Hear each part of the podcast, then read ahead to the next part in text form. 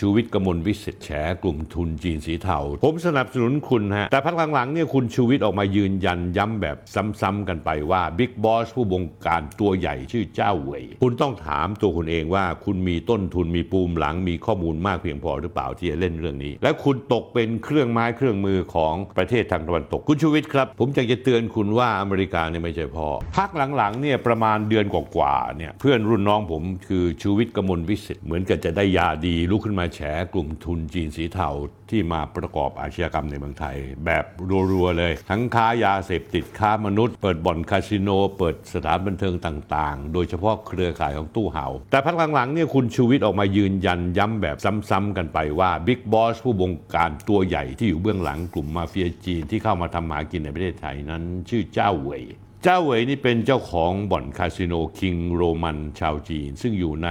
พื้นที่เขตพัฒนาเศรษฐกิจพิเศษ สามเหลี่ยมทองคำแขวงบ่อแก้ว สปปลาว ตรงข้ามอำเภอเชียงแสนจังหวัดเชียงราย ผมมารูปให้ดูนะครับ ยิ่งใหญ่มโหฬารมาก นอกจากนั้นแล้วคุณชูวิทย์ยังตั้งข้อสังเกตว่า ถ้าไม่มีเรื่องยาเสพติดทำไมเจ้าเหวยถึงต้องโดนบัญชีดำแบล็คลิสต์ห้ามเข้าประเทศจากอเมริกาเอาละท่านผู้ชมครับ ก่อนที่จะลงลึกเข้าไปว่าคุณชูวิทย์กระโดดเข้ามาจับเรื่องเจ้าเหวยแล้ว คุณชูวิทย์ต้องเข้าใจในเรื่องของภูมิรัฐศาสตร์หน่อย แล้วผมก็จะอธิบายคุณชูวิทย์ฟังเลยนะ เป็นน้องนุ่งคนหนึ่งว่าข้อมูลที่คุณชูวิทย์ได้มานั้น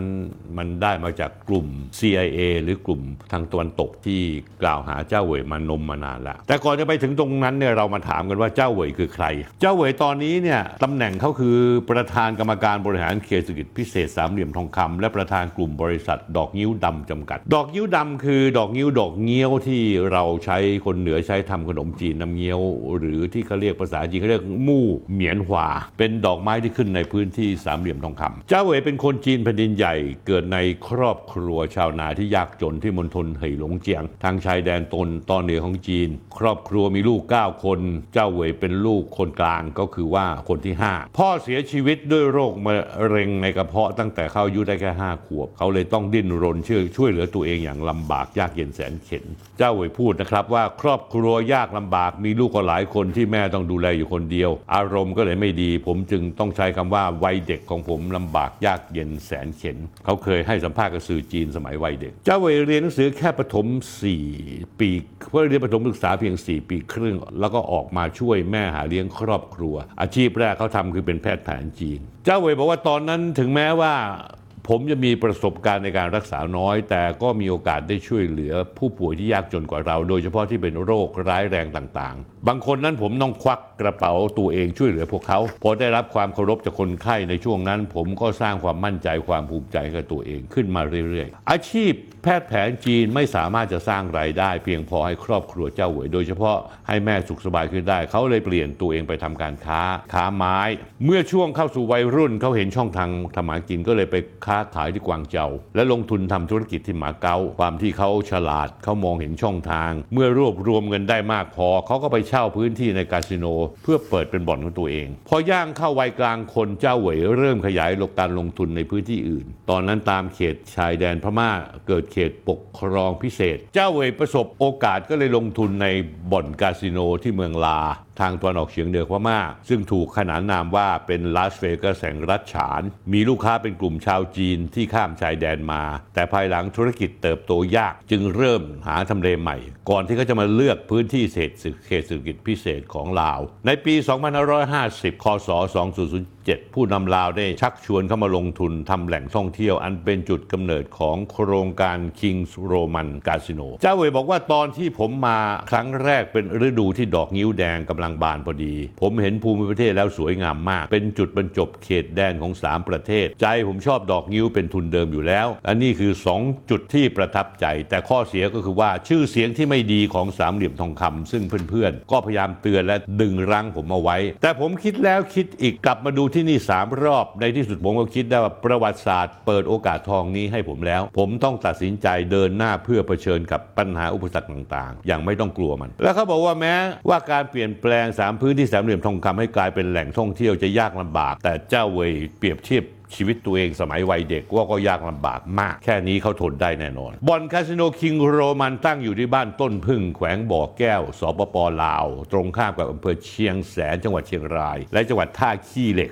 รัฐฉาน ประเทศเมียนมามีลักษณะเป็นอาคารรูปโดม และตึกมงกุฎรายล้อมด้วยโรงแรมที่ดูทันสมัยกลางคืนมีแสงสี พร้อมกับเพลงจีนแว่วข้ามแม่น้ำโขงมาฝั่งไทย มีการเปรียบเทียบว่า คิงโรมันนั่นคือหมาเก๊าแห่งลุ่มแม่น้ำโขง แต่ถ้าเราย้อนกลับไปก่อนหน้านั้นสามเหลี่ยมทองคำในอดีต ยุคขุนสารุ่งเรืองได้ชื่อว่าเป็นแหล่งผลิตยาเสพติดระดับโลก มีทั้งฝิ่นเฮโรอีนถูกส่งกระจายเข้าไทย ผ่านไปยังประเทศต่างๆ ทั่วโลก จนสิ้นสุดยุคขุนสากองกำลังชนกลุ่มน้อยของพม่า ก็แยกตัวเติบตัวขึ้นมาทดแทนขุนสาขึ้นหลายกลุ่มท่านผู้ชมคงจำได้ไหมว่าผมเคยพูดเรื่องกรณีในหน่อคำอดีตลูกน้องขุนสาซึ่ง เมื่อวันที่ 5 ตุลาคม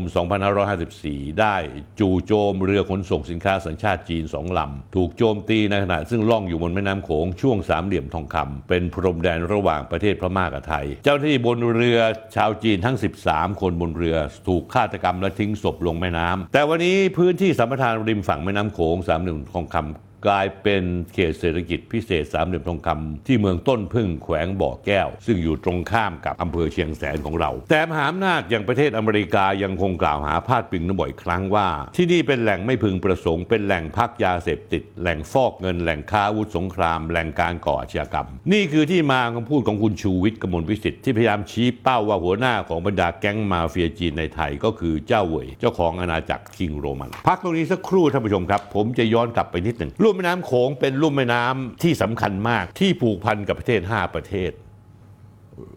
มีมีไทยมีจีน มีลาวมีเขมร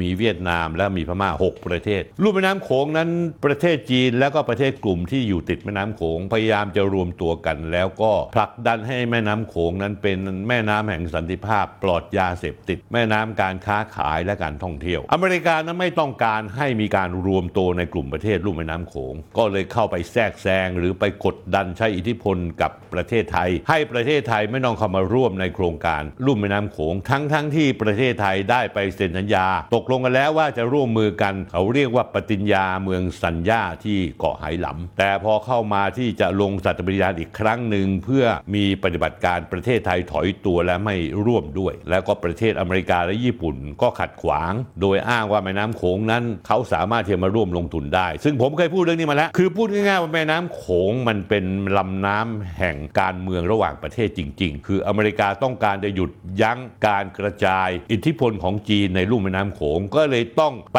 ดึงลาวไปดึงเขมรไปดึงเวียดนาม ไปดึงพม่าไม่ได้ก็เลยต้องดึงไทยไม่ให้เข้าไปร่วม ซึ่งก็เลยทำให้ประเทศไทยเป็นประเทศที่เสียโอกาสในการพัฒนาลุ่มแม่น้ำโขงโดยปล่อยให้ 5 ประเทศนั้นพัฒนาลุ่มแม่น้ำโขงไป อีกประการหนึ่งลาวนั้นเป็นประเทศที่ใกล้ชิดกับจีนมาก อเมริกาก็มองว่าเจ้าเหวยนั้นคือตัวแทนของจีนที่มาลงทุนในประเทศลาว และสร้างอิทธิพล นั่นคืออิทธิพลของจีนนั่นเอง เพราะฉะนั้นแล้วอเมริกาก็เลยใส่ร้ายป้ายสีว่าเจ้าเหวยนั่นคือต้นตระกูลของการค้ายาเสพติดที่ลาวนะฮะเพื่อป้ายสี ซึ่งข่าวนี้เคยลงในที่ CNN มาหลายครั้งแล้ว ข่าวดังกล่าวนี้เนี่ยเมื่อวันเสาร์ที่ 3 ธันวาคมที่ผ่านมาเนี้ยเจ้าเวยอายุ 70ล้วเจ้าอาณาจักรสามเหลี่ยมทองคำออกมาเปิดใจ เจ้าเวยบอกว่าตอนเด็กนั้นผมมีชีวิตที่ยากลำบากมาก และวัฒนธรรมจีนหล่อหลอมให้เป็นคนตอบแทนบุญคุณคนและเป็นอย่างนี้เมื่อได้มาอยู่สปปลาว ผมก็เร่งพัฒนาโดยมีการปลูกต้นไม้แล้วกว่า 4 0 0 0 0 0ถึง5 0 0 0 0 0ต้น นับตั้งแต่มาอยู่ที่นี่เมื่ออายุได้ 56 ปี วันนี้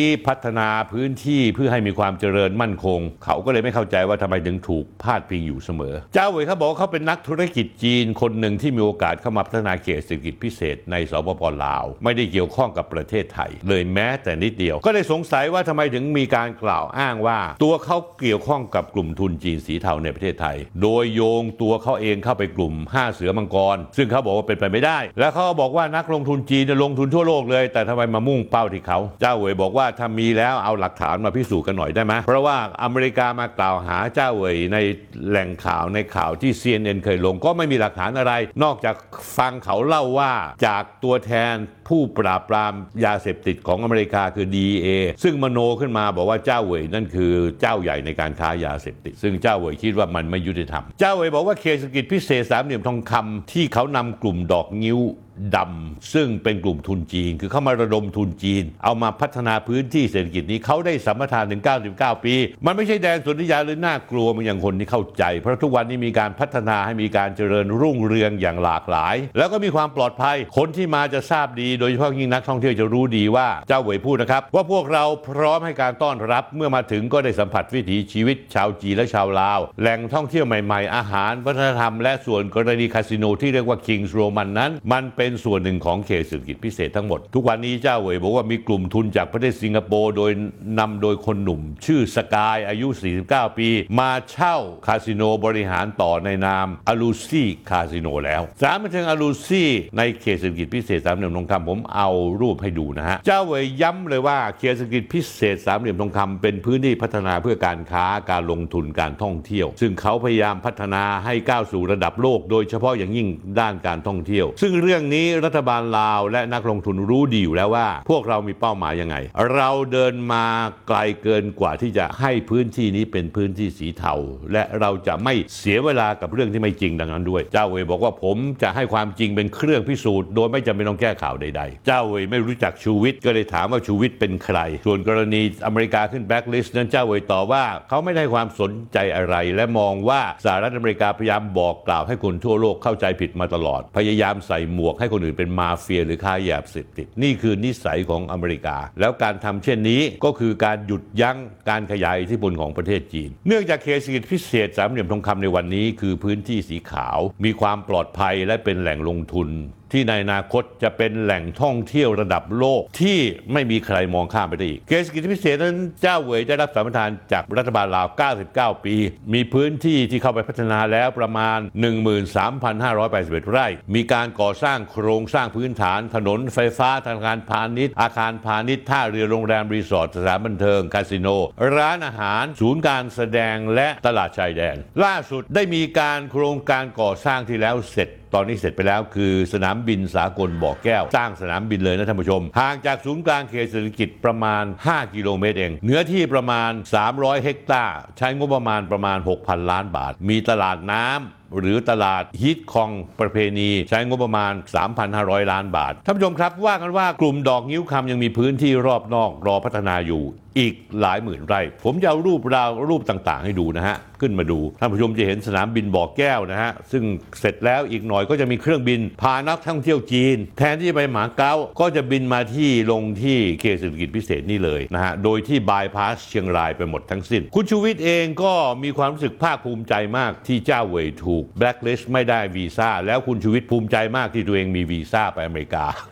แต่อีกฝ่ายถูกแบล็คลิสต์ผมไม่รู้ว่าคุณชูวิทย์ไปเอากระบวนทัศน์ concept แบบนี้มาจากไหนว่าการได้วีซ่าไปอเมริกานั่นมันเท่ ส่วนไอ้คนถูกแบล็คลิสต์นั้นมันไม่เท่ ผมว่าไม่ใช่คุณชูวิทย์ฟังรุ่นพี่คุณพูดอธิบายให้ดีๆ ผมไม่อยากให้คุณหลงทาง คุณชูวิทย์มาตอบโต้เจ้าเวยบอกว่าเจ้าเวยไม่ต้องมารู้จักชูวิทย์หรอกเพราะว่าชูวิทย์เป็นคนกระจอก แต่คนที่รู้จักคุณคืออเมริกา ซึ่งเจ้าเวยคุณต้องไปถามอเมริกาว่าทำไมถึงขึ้นแบล็คลิสต์แล้วก็คุณชูวิทย์บอกว่าย้อนถามคนว่าคือแล้วย้อนถามเหตุใดคนกระจอกอย่างชูวิทย์จึงได้วีซ่าเข้าอเมริกาได้ แต่ทำไมคนมีระดับเจ้าเวยถึงเข้าอเมริกาไม่ได้ คุณคือคุณชูวิทย์เทิดทูนวี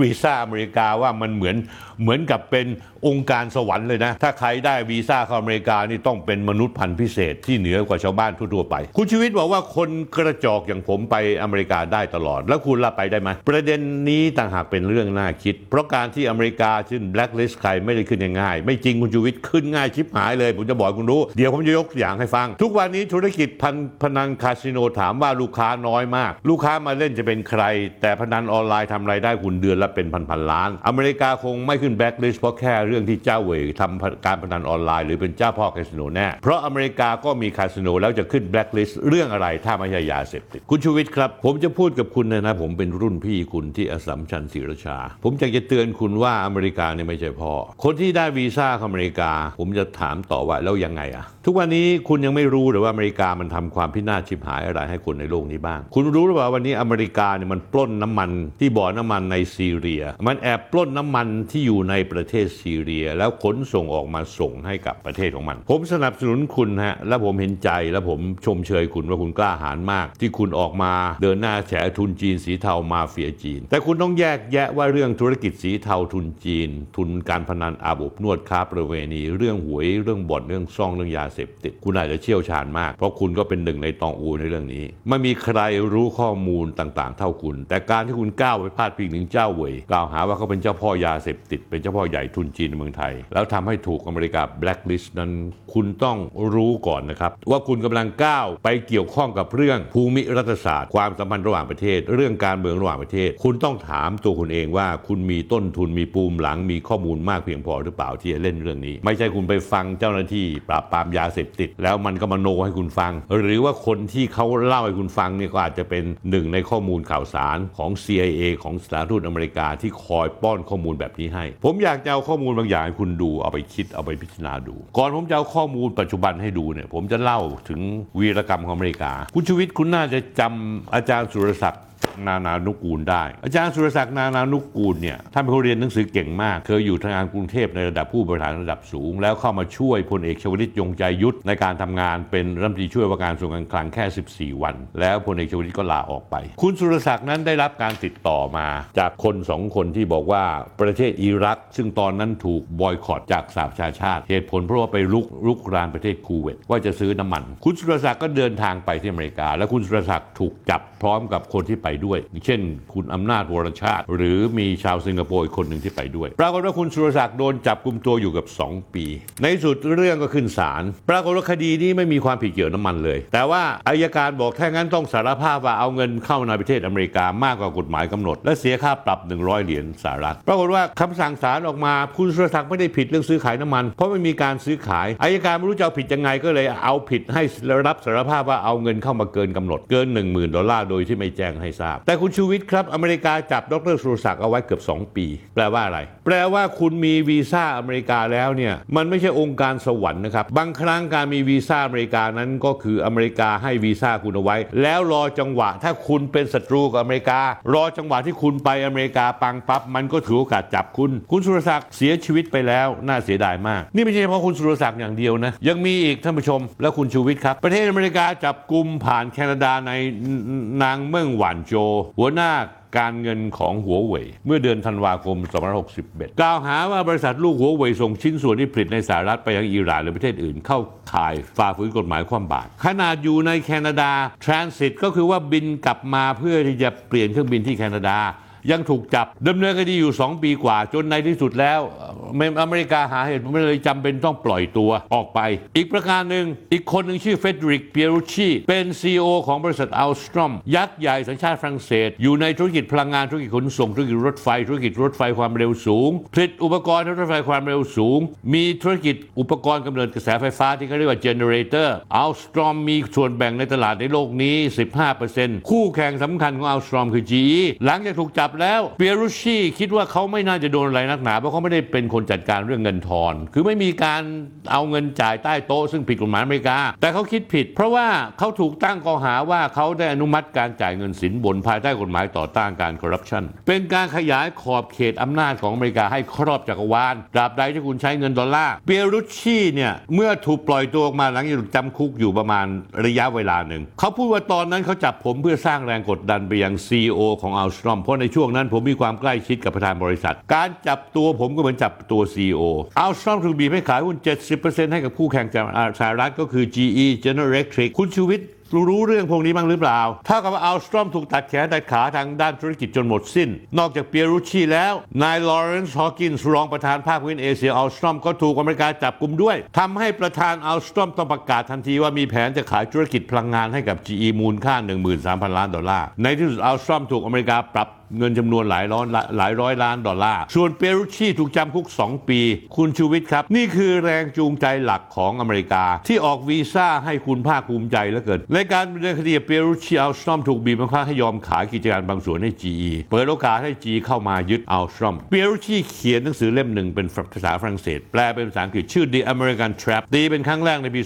2562 เปียรุชีบอกว่าอัลสตรอมเปรียบไปแล้วเหมือนกับหัวเว่ยของสหรัฐแต่ถูกสหรัฐแบล็กเมย์บังคับให้ซื้อไปหน้าดันดาน ผมจะเล่าให้คุณจะฟังอย่างนะได้นะคุณนี่เป็นรุ่นน้องผม ช่วงนี้ผมไม่อยากจะโทรศัพท์หาคุณหรอกเพราะว่าคุณ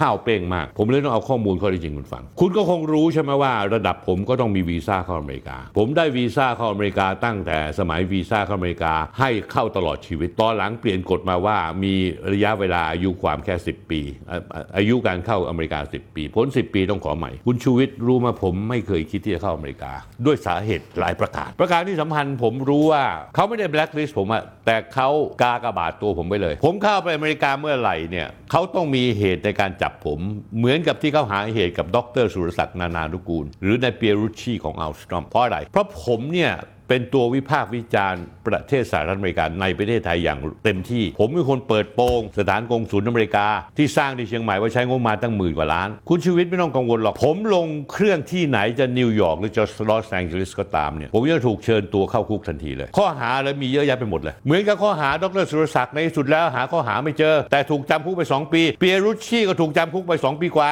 แล้วในสุดก็ต้องยกฟ้องดรสุรศักดิ์คือปรับในข้อหาเอาเงินเข้าอเมริกามาก ส่วนเปียรุชชี่นั้นก็ถูกข้อหาว่าติดสินบนประเทศอินโดนีเซีย ซึ่งไม่ได้เกี่ยวอะไรเลยกับอเมริกา เป็นเพียงแต่ว่าอัลสตรอมมีธุรกิจทำที่อเมริกาก็เลยขยายขอบเขตอำนาจลงไป เมื่อวานโจก็เช่นกัน เพราะอเมริกาต่อต้านหัวเว่ยผมก็เหมือนกันอยู่ในบัญชีดำไม่ต้องกังวลนะครับ เจ้าหน้าที่สาธารณรัฐอเมริกาผมไม่ไปขอวีซ่าเข้าประเทศคุณหรอกผมไม่คิดจะเข้าประเทศคุณเลยแม้แต่นิดเดียว เพราะประเทศคุณเป็นประเทศเป็นรัฐที่ล้มเหลว คนจนเต็มไปหมด มีการเหยียดผิวคนเอเชียโดน คนผิวดำคนผิวขาวทำร้ายร่างกาย คนอเมริกาเป็นคนที่ประเทศรัฐอเมริกาเป็นประเทศที่ก่อสงครามขึ้นมาทั่วโลก มีฐานทัพอยู่600 700 แห่งทั่วโลกไม่รู้มีไว้ทำไม บ้านอยู่ถึงอเมริกาแต่มาเสือกในเอเชียแปซิฟิกปลุกปั่นให้จีนกับไต้หวันทะเลาะกัน ทั้งทั้งที่ไต้หวันเป็นส่วนหนึ่งของจีน ปลุกปั่นให้เกาหลีใต้และญี่ปุ่นมาร่วมมือเพื่อคานอำนาจจีน การคานอำนาจจีนนั่นก็เป็นส่วนหนึ่งที่เจ้าเหวยโดน เพราะว่าถ้า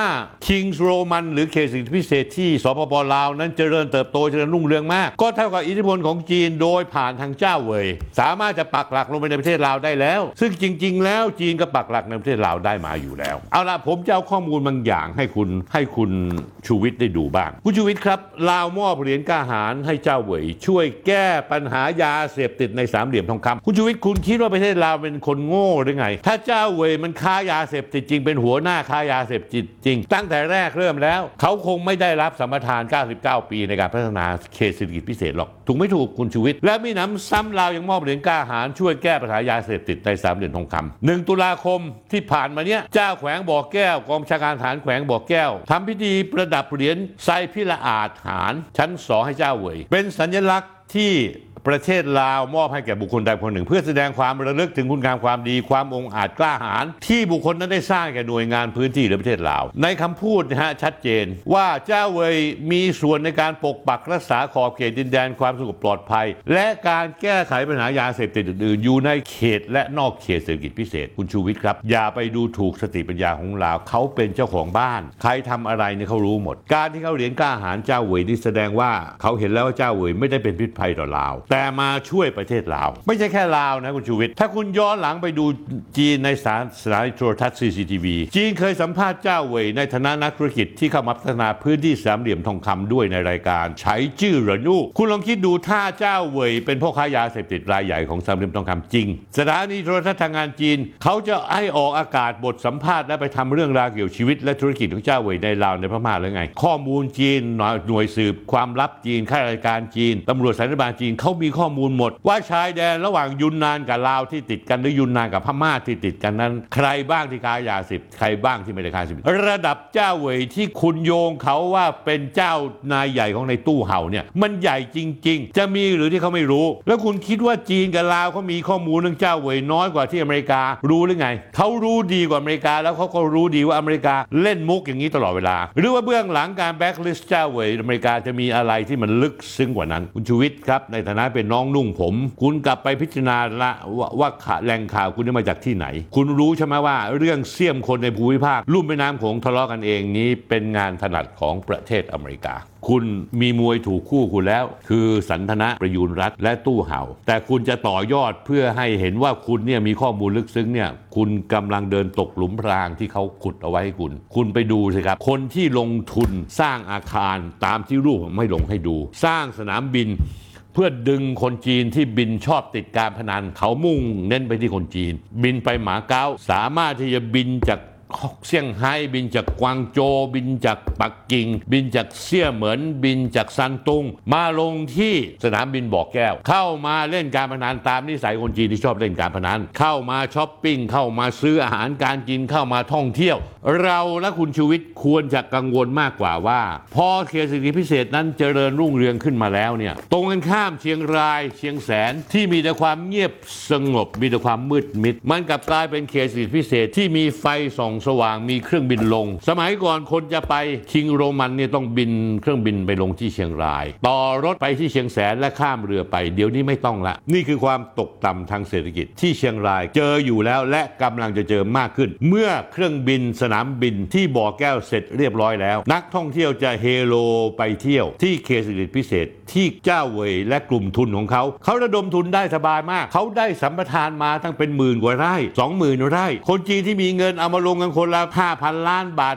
ห้าพันยี่สิบคนก็แสนล้านบาทแล้ว เขาระดมเงินมาได้ ธุรกิจเขาทำใหญ่เกินไปที่จะไปคิดว่าเฮ้ย ส่งไอ้ตู้เห่าเนี่ยมาทำงานค้ายาเสพติด แล้วเอากำไรเล็กน้อยๆ มันคนละเรื่องกันเลย คนนินทาหมาดูถูกครับคุณชีวิตครับ เชื่อผมสิคุณกลับไปชกมวยกับรุ่นเดียวกันคุณดีกว่า อย่างเช่น สันทนะหรือคุณฟาดตู้เห่าต่อไปจะดีกว่า อย่าไปยุ่งเลยเรื่องพวกนี้เพราะคุณรู้ไม่จริง และคุณตกเป็นเครื่องไม้เครื่องมือของประเทศทางตะวันตกอย่างเช่นอเมริกาผมขอนะครับ ผมไม่อยากให้คุณหน้าแตกมากกว่านี้